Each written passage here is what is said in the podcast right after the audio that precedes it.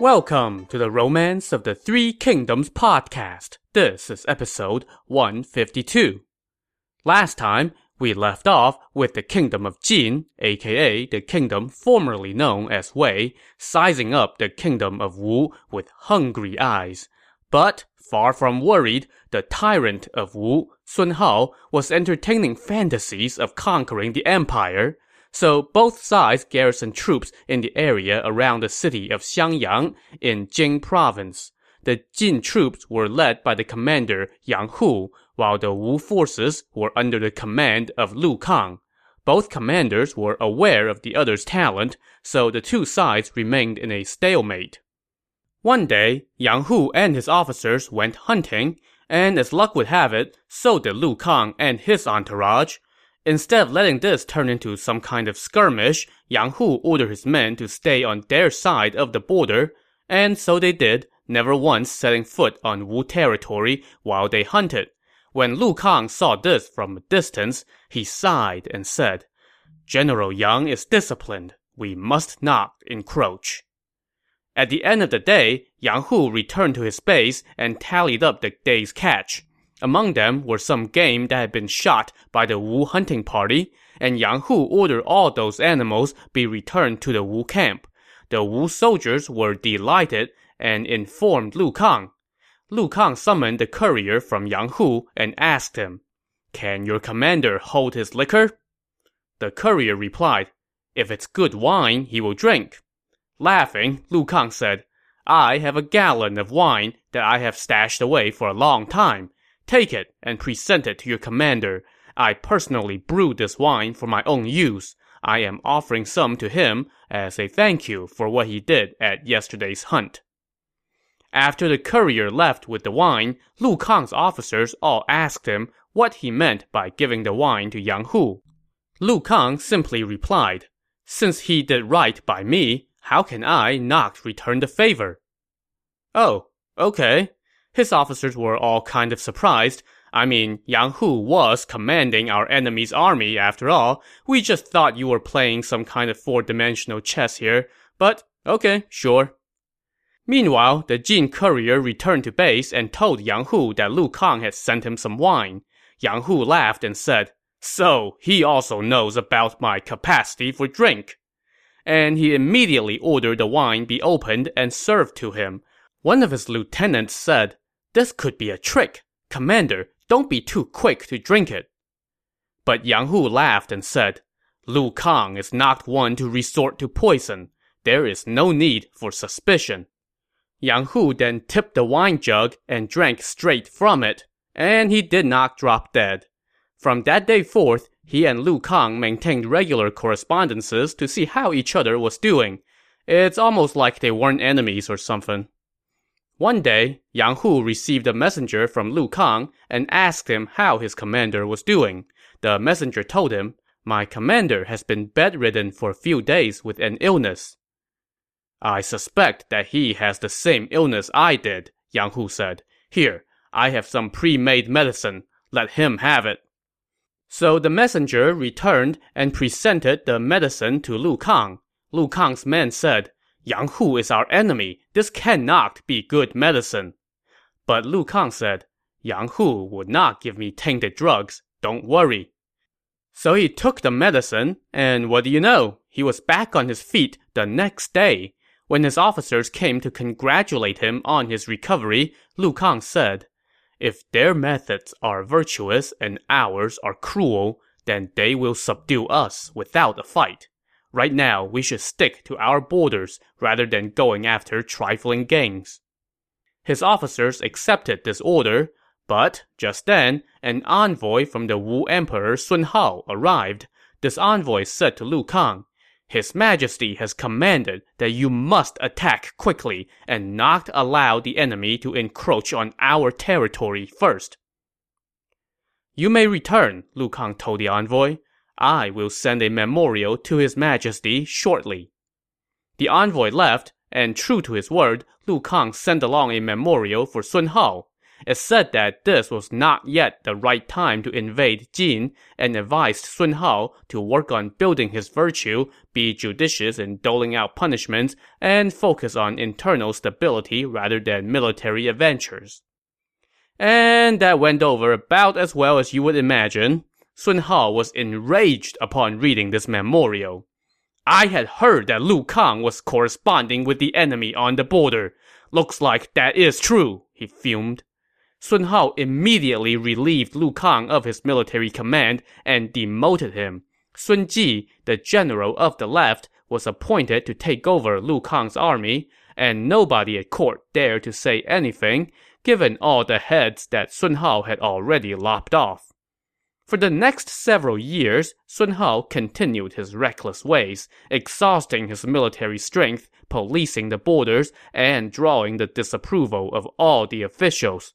His prime minister, one of his top generals, and his minister of agriculture all tried to advise him to change his ways, and soon found their own heads hanging from the city gates. They were hardly alone, though. Over the course of the 10 plus years of his reign, Sun Hao executed 40 some loyal officials who tried to talk sense into him. He also took to traveling with 50,000 armored cavalry. All the court officials who had not yet been executed were frightened into silence. On the other side of the borders, Yang Hu had gotten word that Lu Kang had been relieved of command and that Sun Hao was digging himself into a deeper hole on a daily basis. Yang Hu had been in the region since the year 269, and it was now around the year 272, so he had been waiting for three years for the status quo to change. Sensing an opportunity, he now sent a message to the Jin capital Luoyang to request permission to launch an invasion of Wu. His message said, Heaven may ordain, but men must achieve. The Great River is far less of an obstacle than the Saber Pass. The brutality of Sun Hao surpasses that of Liu Shan's. The Southland's problems are far worse than those of the Riverlands, and the forces of the Jin are now mightier than back then. Our reign will not long endure unless we restore order throughout the realm at this critical hour. For to allow the confrontation of armies to go on, taxing the empire with endless campaigns, will quickly lead us from prosperity to ruin. The Jin Emperor Sima Yan was delighted when he read this memorial and was all gung ho about a southern campaign. But three of his most senior advisers, led by Jia Chong, were not feeling it. They all said that this would not do, and in the end, they prevailed, and Sima Yan rejected Yang Hu's recommendation to invade Wu. When Yang Hu got the word, he lamented, How rarely things go one's way in this world. A heaven-sent opportunity will pass untaken. What could be more lamentable? And so a few more years passed, and we are now in the year 278. By now, Yang Hu was 57 years old and ailing, and he went to the capital to tender his resignation so that he may return home. Sima Yan asked him, Do you have any advice for me for ensuring peace in the realm? To this, Yang Hu replied, Sun Hao is cruel in the extreme. We can defeat him without a fight. But if he should die and be succeeded by a virtuous ruler, then the kingdom of Wu will have slipped from your grasp. This brought Sima Yan to his senses, and he said, What if you led an army to invade Wu right now? I am old and sick. I am not up to the job, Yang Hu said. Your majesty should select some other wise and valiant man for the task. And with that, Yang Hu said his goodbye and returned to his hometown. By November that year, Yang Hu was on his deathbed. Sima Yan personally went to see him. With his lord sitting by his bedside, Yang Hu wept and said, Your servant can never repay your majesty, not even with 10,000 deaths. Also weeping, Sima Yan said, I deeply regret not taking your advice on invading Wu. Who is fit to finish your work? Choking back tears, Yang Hu replied, As death approaches, I must fulfill my duty to you. The general of the right, Du Yu, is the man for the job. He is the one to lead the invasion of Wu. Sima Yan now asked Yang Hu, Recommending talented men is a good thing, so why do you always burn your recommendations afterward and not tell anyone? I choose to avoid recommending someone in open court, just so that they can thank me in private later, Yang Hu explained. And with that, he shuffled off the mortal coil. Weeping all the way home, Sima Yan bestowed posthumous honors and titles upon Yang Hu. The civilians in the southern region of the kingdom all closed their markets and mourned when they heard the news of Yang Hu's death and the soldiers defending the borders with the southlands also wept. The people of Xiangyang erected a temple and a tablet in honor of Yang Hu on a hill that he frequented when he was defending their city. Whenever someone passed the tablet, the inscription on there would move them to tears, so that tablet became known as the Tablet of Tears.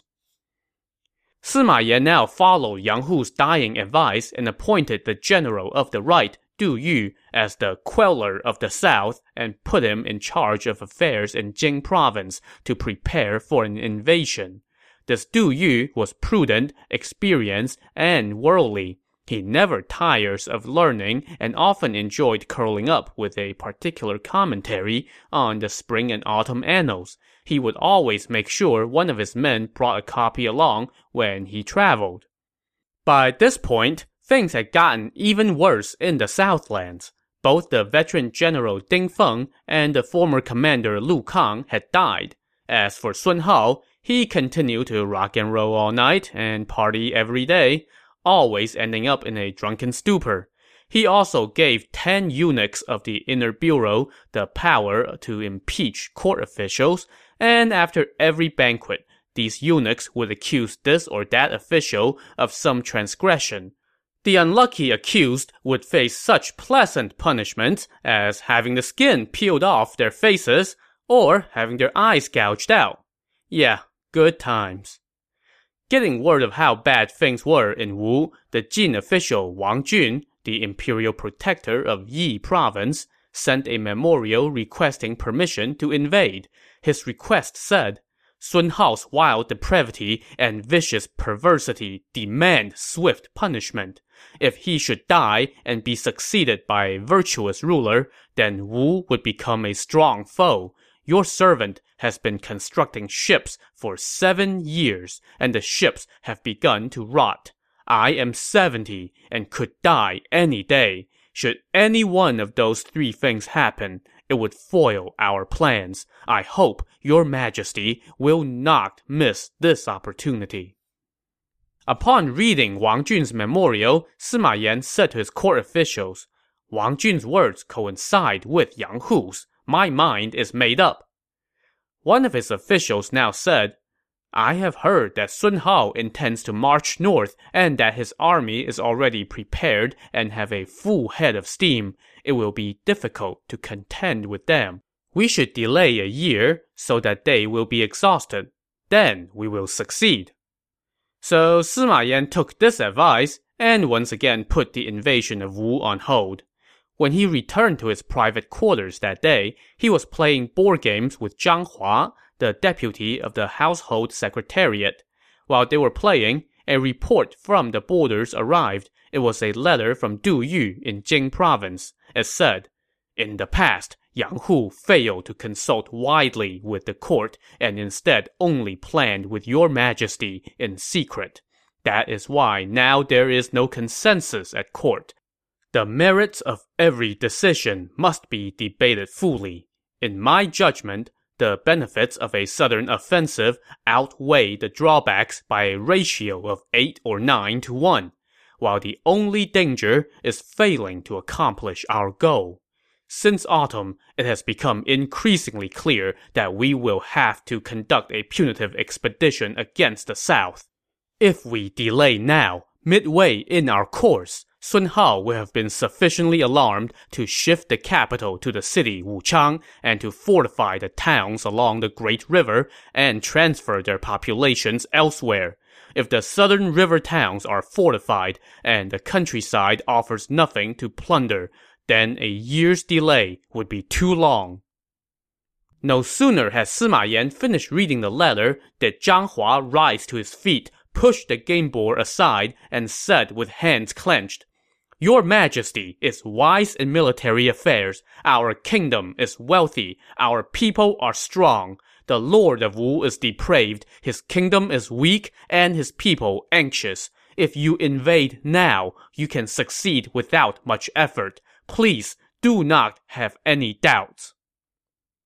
Your penetrating insight has banished all doubt, Sima Yan said. He then returned to the court and decreed that Du Yu shall be the grand commander and lead a hundred thousand troops toward the Wu city of Jiangling, along with four other detachments of 50,000 men each at his disposal. He then ordered Wang Jun to sail east from Yi province, which was the riverlands, with 200,000 some troops and tens of thousands of warships. Word of these movements reached the Wu capital at the city of Jianye and sent Sun Hao into quite a panic. He immediately summoned his senior officials to discuss how to repel the invasion. His prime minister Zhang Ti said, You can appoint Wu Yan, the general of chariots and cavalry, to lead an army to Jiangling to face Du Yu. Send General Sun Xin to counter the enemy forces around Xiakou. I will serve as the director general and lead a hundred thousand men with the generals of the left and the right to serve as reinforcement. Sun Hao consented, and Zhang Ti left to mobilize the forces. Sun Hao then retired to his private quarters and was looking rather uneasy. One of his eunuch attendants asked him what was wrong, and Sun Hao said, The Jin forces are coming in mass. We have sent troops to counter their various land armies, but the enemy commander Wang Jun is sailing down the river with tens of thousands of troops. They are coming in force. That is why I am worried. But this eunuch said, I have a plan that can turn Wang Jun's ships to dust. Oh, do tell, Sun Hao said. So this eunuch explained. The Southlands are rich in iron. Let's make a hundred thousand iron chains, each several hundred spans long, and with each link weighing some thirty pounds. Stretch the chains across key points along the river. Then make tens of thousands of iron stakes and plant them in the water. If the enemy ships are sailing with the wind, they will hit the stakes and break apart. How will they traverse the river then? Delighted with this idea, Sun Hao immediately deployed blacksmiths to the bank of the river to work non-stop on the chains and the stakes. While Wu was busy deploying its defenses, the Jin commander Du Yu was marching on the key city of Jiangling. He sent a lieutenant to lead 800 sailors on some small ships to sneak across the river. This vanguard force would then set up banners in the hills and woods at Ba Mountain, during the day, they were to set off explosives and bang drums. At night, they were to light torches everywhere.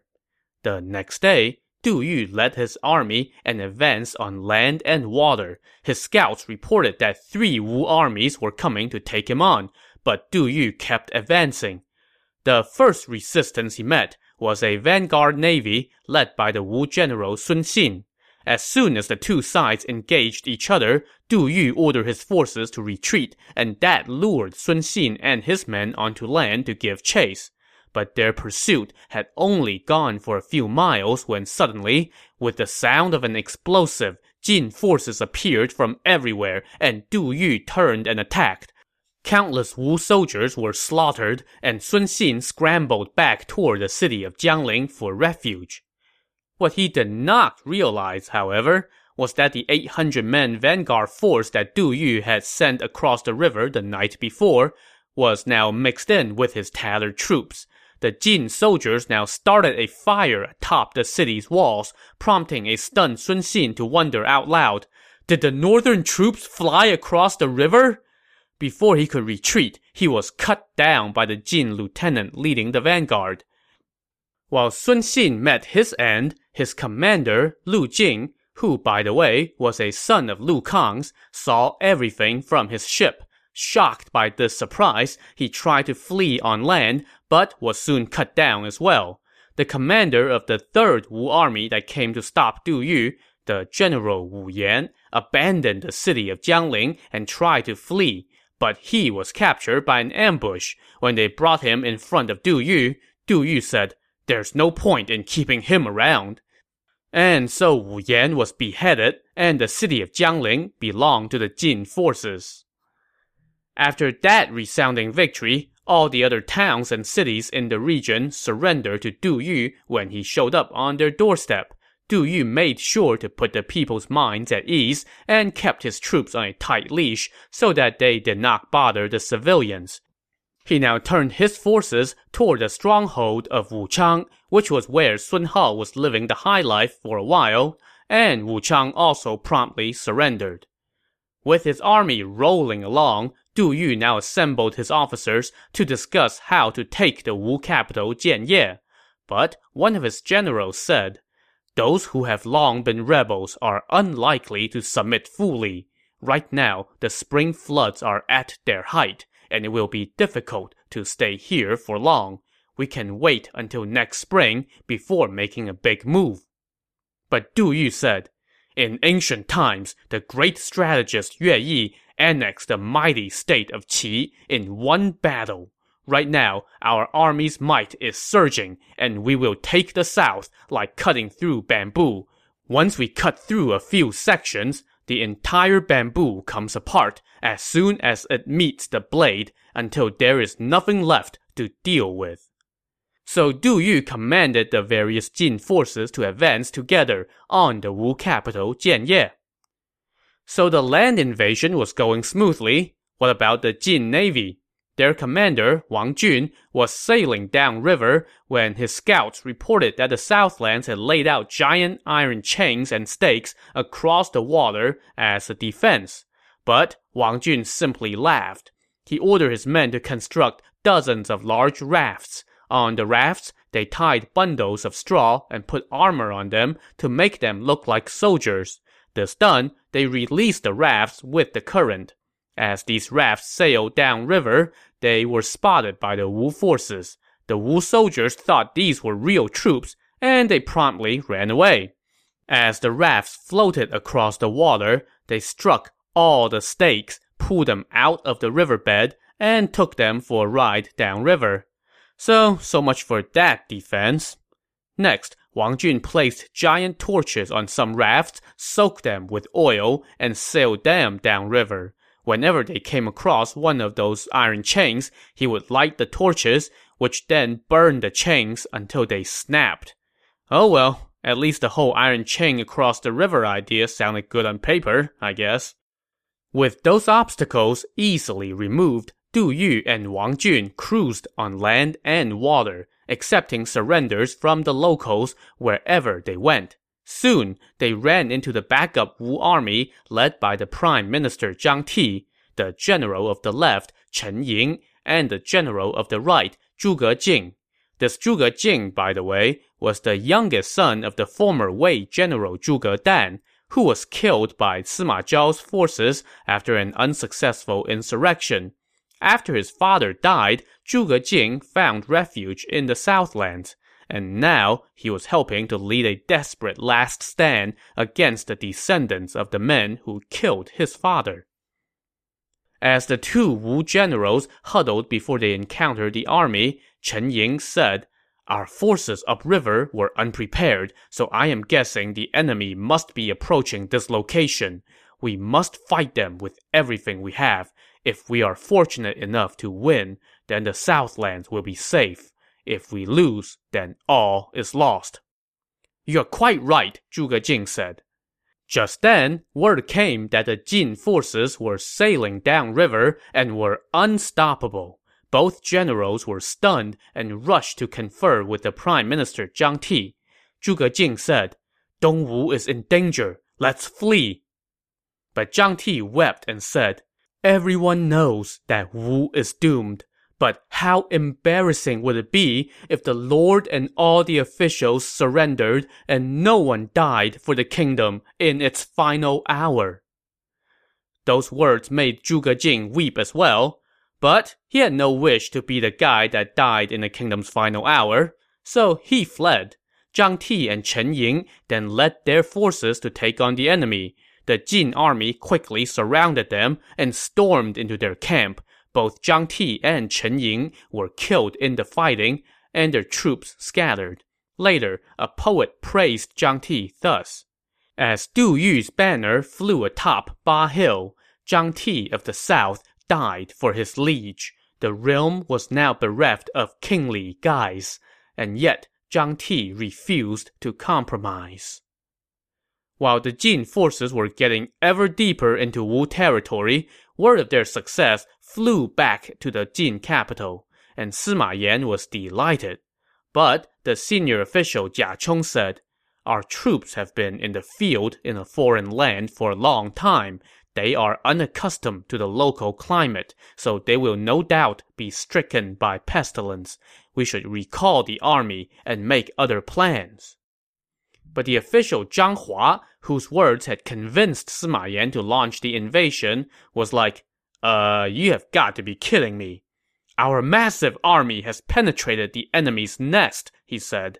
The people of Wu have lost their courage. Within a month, Sun Hao will be captured. If we recall our forces lightly, then all our labor so far would be for naught. That would be truly regrettable. Before Sima Yan could say anything, Jia Chong scolded Zhang Hua.